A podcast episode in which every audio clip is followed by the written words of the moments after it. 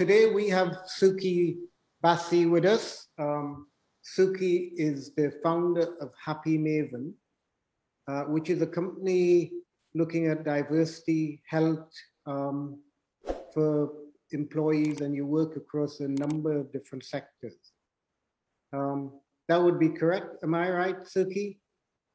Um, yes, Johnson. So we work, um, we help leadership and HR teams with their people challenges. And, and let's be honest, some of the most um, important um, uh, challenges at the moment are around employee well-being, diversity and inclusion.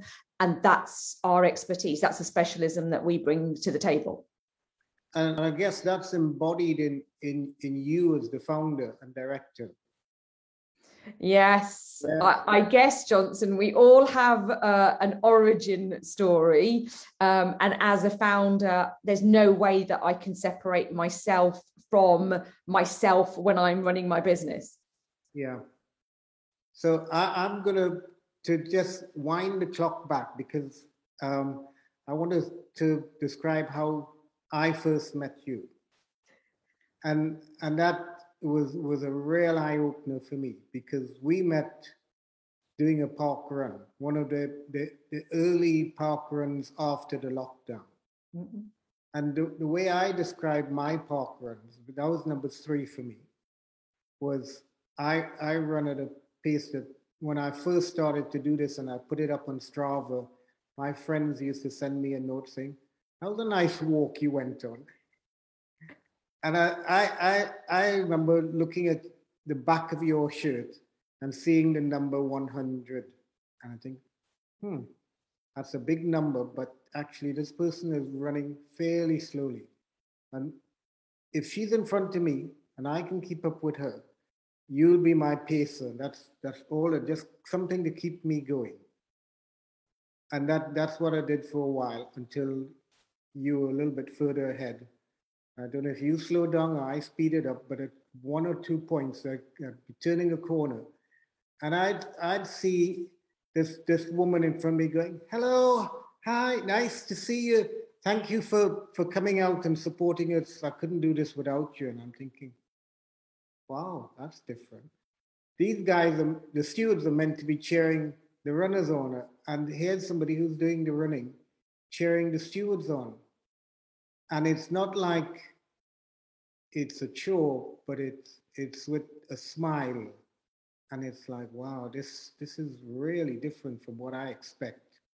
Um, and so you had a really impact, big impact in me. That When I see somebody who is expressing gratitude and generosity to people who are there serving, um, wow, and I, I actually went back afterwards. That that started me doing the the um, the other side of the fence, the, the stewarding bit as well, just to see what was that like. Um, and that that, like I said, that was my first meeting with you. And I want you to to to share with us this the, the Paris story, because that was the other thing that that really made an impact. So could you tell us a bit about that story? Suki? Well, first thing I've got to say, Johnson, thank you for for recounting our, our meeting with, with such a smile. Um, but to me, that's the magic of Park Run. The magic of Park Run is the volunteers, the whole atmosphere.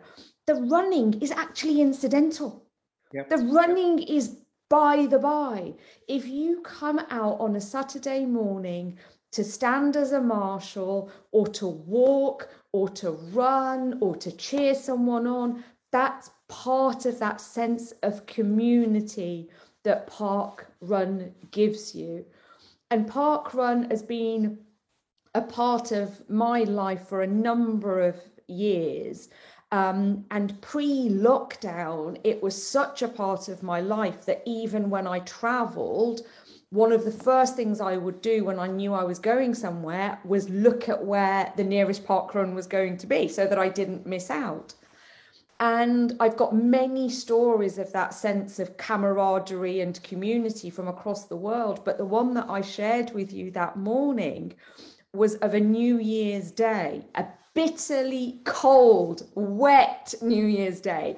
The sort of wet, you know, when the ice is cutting into your face, that it's that sort of cold and wet. And I, I was doing. Say, you, you're you're a dedicated park runner. uh, uh, I think I, I I think I am. I think like, uh, but but it's because it gives me so much. Yeah. Um, and you know, the other day I'd finished. A, I, I know I'm going on a detour, but the other day I'd finished Park Run and I was walking back um, out of the park and and I was doing exactly what you've just said. I was shouting words of encouragement to people who were still running, to some of the marshals, and somebody else who'd finished said to me, you have no like you know jokingly you have no you have no right to sound that cheerful for someone that's just finished 5k and i laughed and said i sound this cheerful because i've just finished 5k yeah. um but the story I shared with you of, of that New Year's Day was actually in, in Paris. Paris has two park runs, and there's one that um, I, I go to when I'm there. And this New Year's Day, there wasn't many of us because many people are much more sensible. And that on a cold, wet, icy New Year's Day, there's a hundred other places that they'd like to be rather than a cold park. Um, so I think there was like 14, 20 of us. Wow. Um, obviously, I'd never met any of these runners before.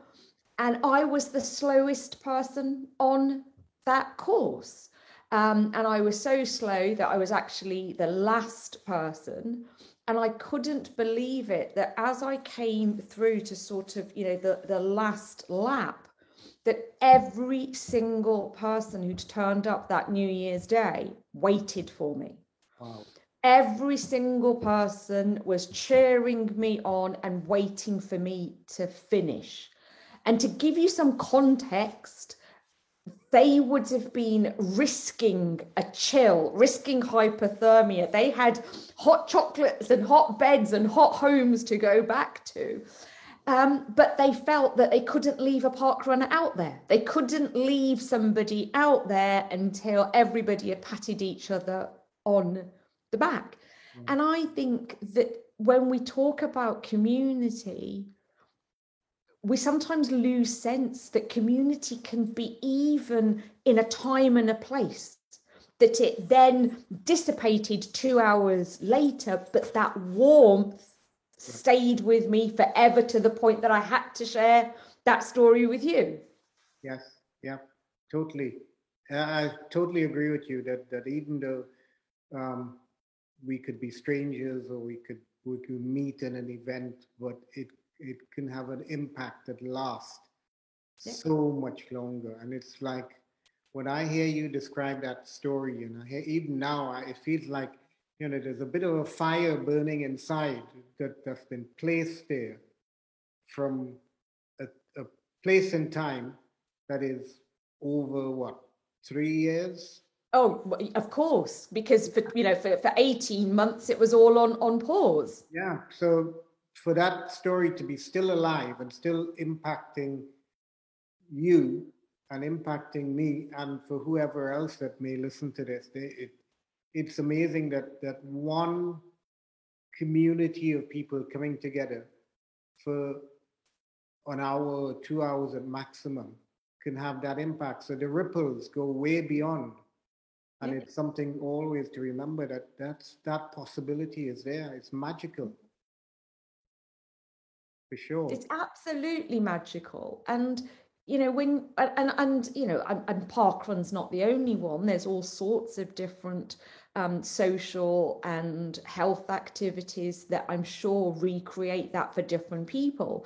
If you're in the UK, I know that people who who walk with the Ramblers have you know similar stories, similar stories of people being supported through despair, through grief, through job losses, um, through crisis. And I think it's about us creating tribes and community um, when sort of existing structures perhaps are not there where families might not be living in you know in in the same zip codes and postcodes. We may not have the same associations with church or temple etc so we create relationships in different places.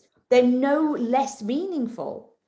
Totally agree agree. I know um since since i did that park run i had a friend with me who came to visit and we got into run talk walk or run talk yeah run talk walk um, so much so that that he'd gone back to his home base and now is setting up a, a, a branch of run talk walk just because you know he he knows what it's like to to struggle with mental issues um, i've got another friend who is connected with him.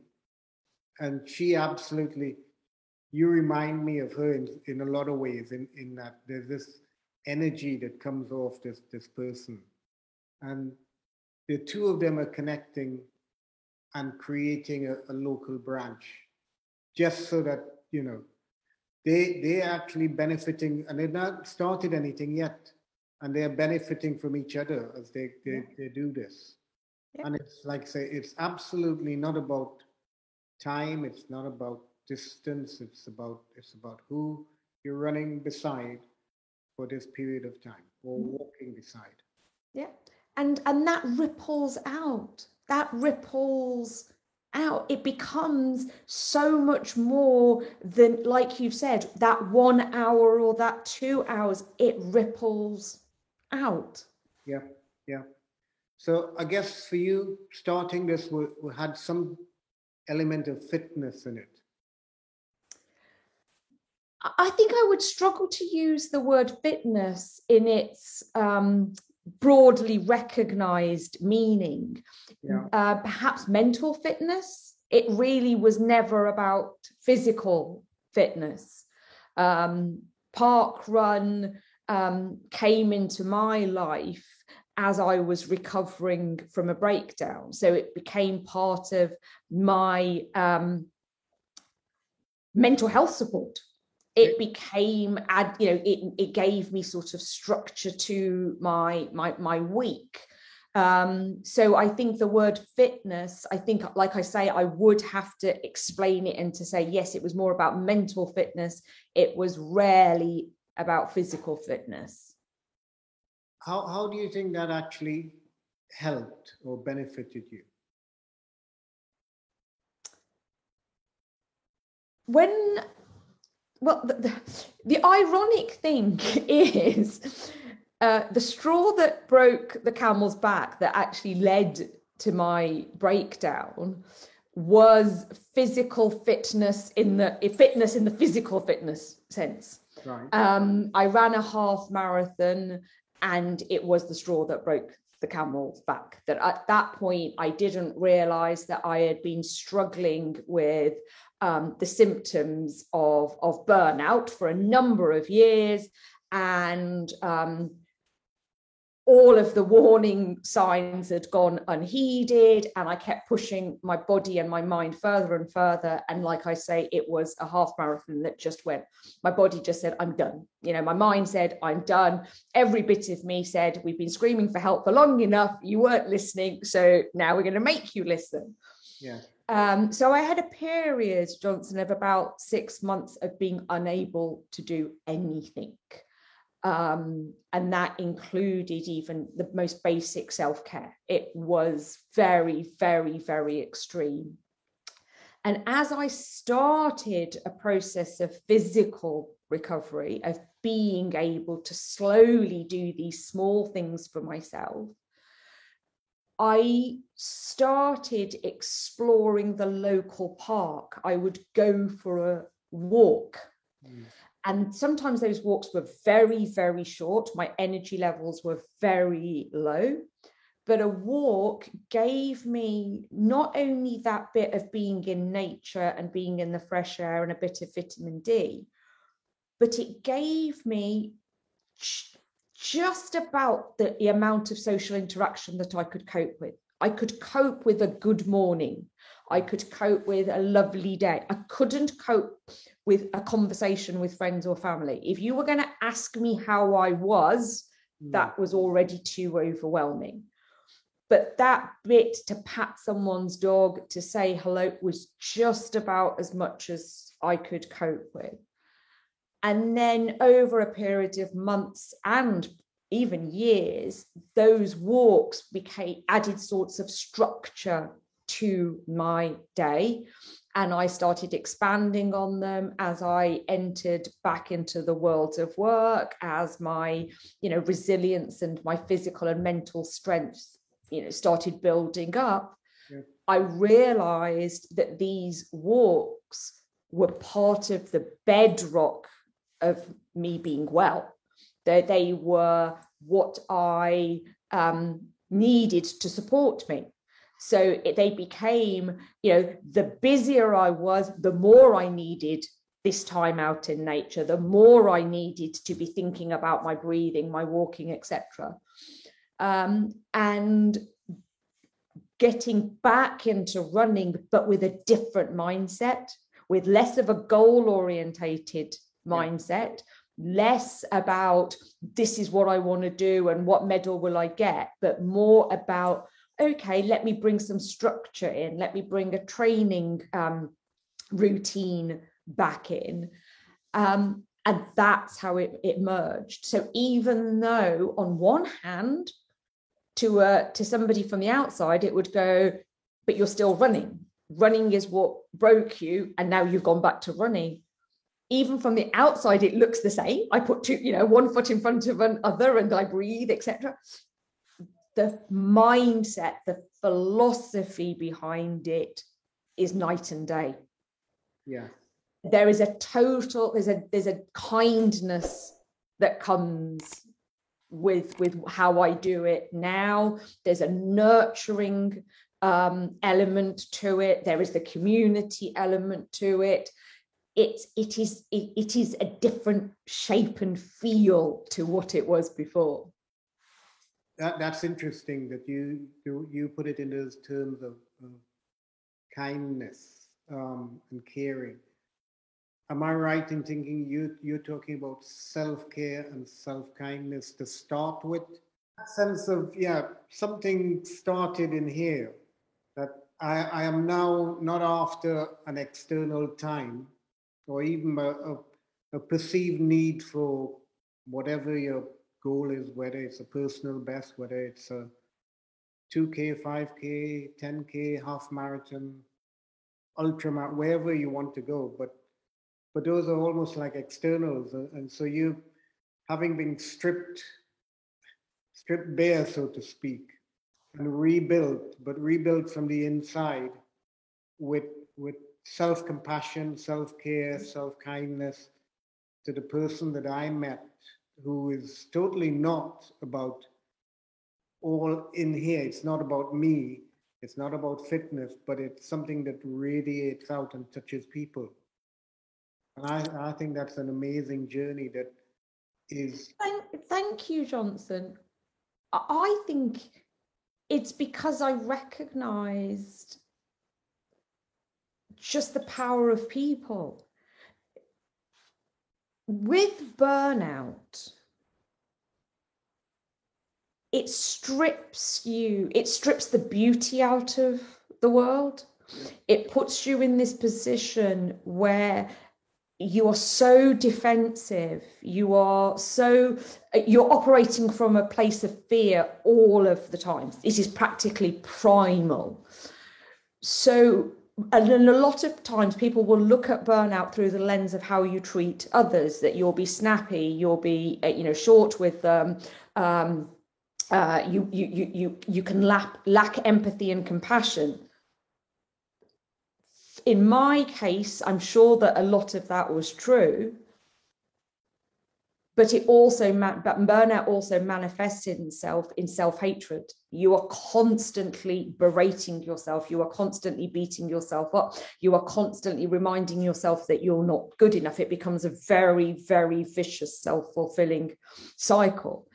Um, and the recovery of from that from the actual breakdown was to actually because you're then stripped down that you end up having to pat yourself on the back for having cleaned your teeth. So forget oh i didn't get that promotion or i didn't do this or i didn't get a pb you are having to go thank you for caring enough to have had a shower today.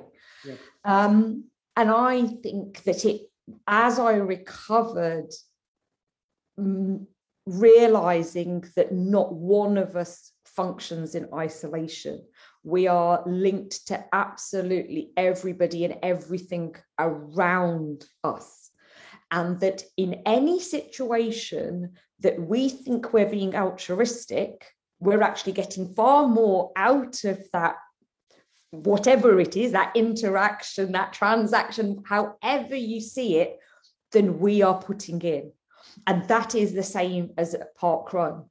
You know, whether I am volunteering or running, I know I take far more away from that at 9.45, 10 o'clock, depending on what my time is, than I have ever put in. And and that's what unfortunately I needed a breakdown to teach me. Yeah or fortunately, depending on where you are presently in the future? Well, I just hope that it's fortunate that that you know I don't know whether people ever learn from anyone else's experiences, but a lot of the work that I do now is to stop someone else having to go through that to come out with the same learnings that you know within workplaces if people can have these conversations if people can start recognizing in each other as well they can recognize the symptoms of burnout. They can recognize environments that you know lead to these crisis points. Mm.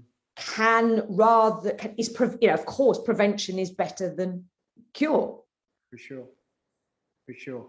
And I, I think what you say is true that it starts with it starts with the, the openness. So there, there's obviously a, a, cultural or environmental element to allowing or creating the space for people to, to have the conversation. Mm-hmm. But it also needs um, personal, what is the word I'm looking? Openness and vulnerability to to share some of the, the, the deeper parts of who we are for the value of others because I, I have friends who are exactly the same position.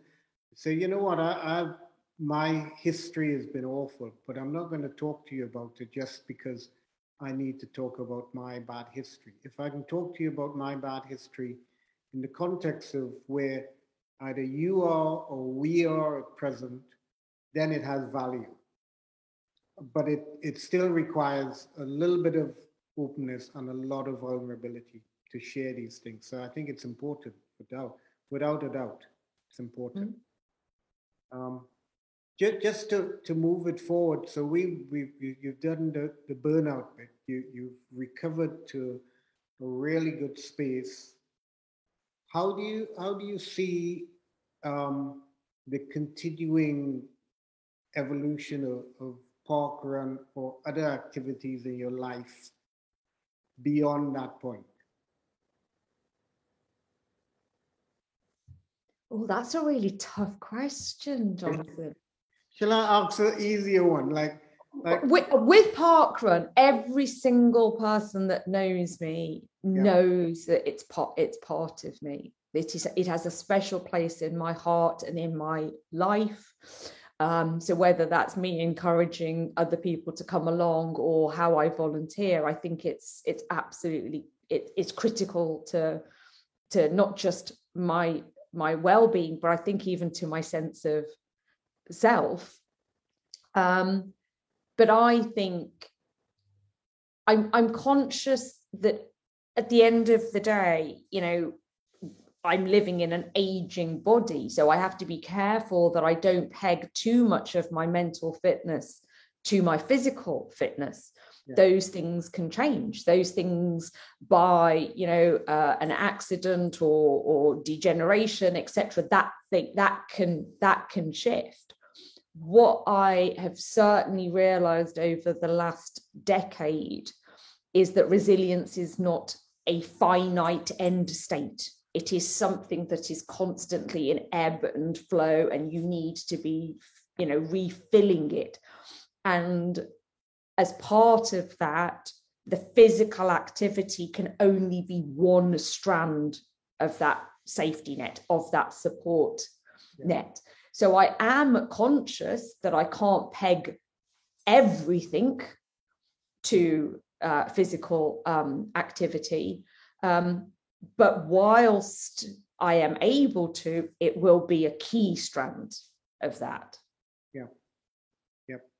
I, I would um, add something to that in, in the sense of part of the, the stuff that I research is, is um, athletes, particularly runners, who are in their 80s and 90s.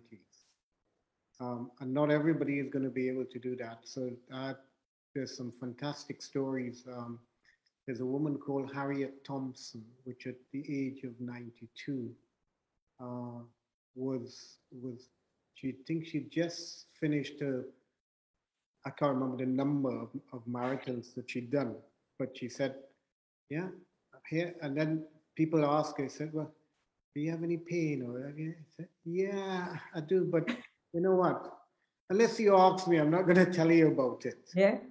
Um, and this woman, the year before, had, had gone through chemotherapy. She'd gone through you know, she'd had half of her jaw wired up and all the rest of it. But she says it, it it's it's about the, the being out there and it, it it represents much more than the physical bit that she can or she can't do. Mm. It, it's much, much more. And yeah. so the next year she walked it. Okay. But it's it's like it represents something and it's it's it's beyond the physical. Mm it's it's now you're you're on a you're it's beyond the mental you're on a, a, to me it's a spiritual plane. When you're on this place and you're giving out something in that space where like you say you're getting something back for sure. Yeah. Oh without a doubt without a doubt. But yeah. it, it's that sense of spirit that sense of spirit of community in it that makes such a difference to to anyone just just watching. So if you could watch two minutes of this woman going through that that barrier um, to cross the finishing line you'd get something. You don't even have to be there to to be cheering her on. So there's something that's transmitted even as we do what we do. And it, it is of huge value without a doubt. Yeah. So suki did, do you see a direct link between that sort of activity and your work activity? I, without a doubt, Johnson, I think in the last 18 months, obviously with this whole move to remote working and hybrid working, most of the clients we work with have desk-based um, employees, desk-based people. Um, and I'm not, of course, you know, uh, there are lots of retail staff, frontline staff, delivery drivers, etc. I'm mainly talking about office-based staff.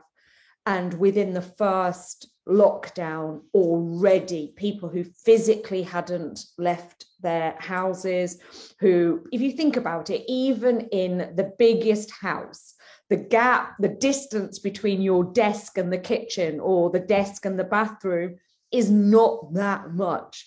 So it was you know it was aches and pains it was posture problems it was mood because they weren't you know just stretching getting out of their desks getting outside.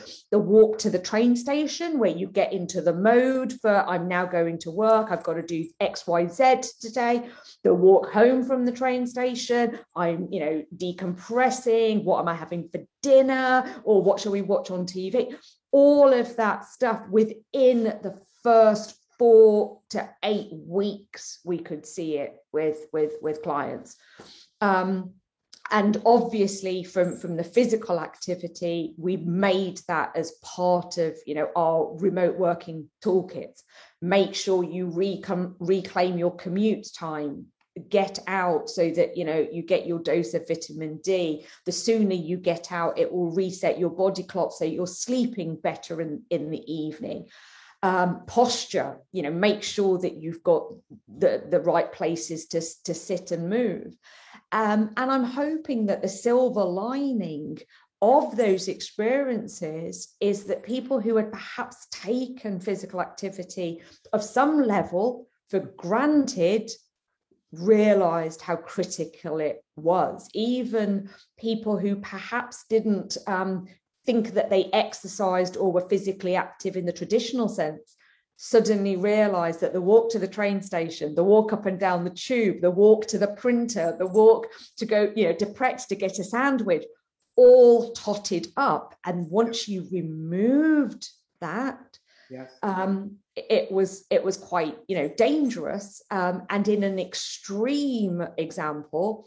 we had um, more, I think, about four cases of um, diagnosed DVT Mm. And that was absolutely shocking for the individuals involved. And obviously, it was shocking for us because it really was. It realized, how, you know, we realized how sedentary people were within within their homes. Yep, yep. Uh, and I think um, when I look at it, so we started off with a word called fitness, and then the you might expand it to exercise, but even broader than that, that word movement. Movement matters. Movement matters. And it's the little movements. Hmm? Oh, yes. So, so in our work, you, uh, uh, we, you'll notice that we've consciously never used the word exercise exercise is such a loaded word for many people and there's a danger that we think it's for others. Oh it's for young people it's for fit people it's for you know the way i see it whether it's movement or physical activity that is gardening that is cleaning that is walking to the shops that is playing with your grandchildren that is you know volunteering uh, at park run it is helping um, sort out parcels at the local food bank. Those all of those things. We are we are we have evolved yep. to move to the limits of the body that we may that we inhabit. Yep. Again some of the the, the stuff that i've looked at in terms of um, people losing weight etc the, the, the, the studies say that most of it is done in, in non-exercise um, energy thermogenesis. In other words, it's the twitching. Mm.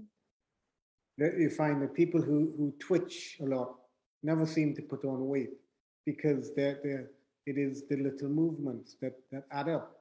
Mm-hmm. And hopefully, one thing that could come out of all of this is, is that realization of the little. Because there, there's so many things, you know, you think, well, yeah, it comes back to the big. What is the big? What's the big goal? What's the 10 year goal? What's the five year goal? What, what are the macronutrients? What are the micronutrients? Forget all of that. It's, it's about the little things that you do, the little kind. That Jonathan, that is so true. That is so true because that's true in everything, isn't it? Yeah. You know, when we think about um, whether it's physical activity whether it is taking a break whether it is how we you know nourish ourselves. We can't just go oh well i'll take all my vitamins on a sunday and i'm set up for the week or i will sleep for 12 hours on a saturday night and that will make up for my sleep deficit for the week. Or i'll have one two week holiday a year but i will take no micro breaks during the day. I will you know work during my weekends we we can't live like that. You know i i used a, a funny analogy to my mom the other day where you know i don't i can't uh, give you know my plants all of their water for a month in in one sitting. And we have to nurture ourselves in the same way. And this way that i think that especially in the West, and, and we've unfortunately exported this to, to, to developing world economies, is that we, you know, we pull those 18 hour days and then we will compensate with a two week holiday and then wonder why within that two week holiday we either can't switch off or, or we're ill for all of it. Yes. Yes. And we can't switch off because you've taken it in your pocket. Yeah. Which is another element to, to not mm-hmm. off. But uh, um, it's really important to realize that it's those small things that yeah. really do add up. It's a small, kind bits. And I come back to that bit of you start with self kindness or recognizing the need to be kind to yourself. Uh, yeah. If all you can do is brush your teeth, thank you that I yeah. can brush my teeth. If if you can do more than that, fantastic. If you, start to help other people, you realize that it's, there, there's a beauty, there's an elegance, there's a grace to life that, that, that comes out of doing these things. And it, it comes back. I think um, one of my favorite um, sayings was Seneca. He says, "What's good for the bee is good for the beehive." And you that that sort of encapsulates the whole bit. You're thinking, well, you're just doing it for no, you're doing it, and everybody benefits. Yeah. Everybody benefits. Of course, it depends on how you want to measure it. You think, well, yeah. So what's your bottom line? I can't tell you in pounds and pence, but there, there's so much more that you can measure it by. Yeah.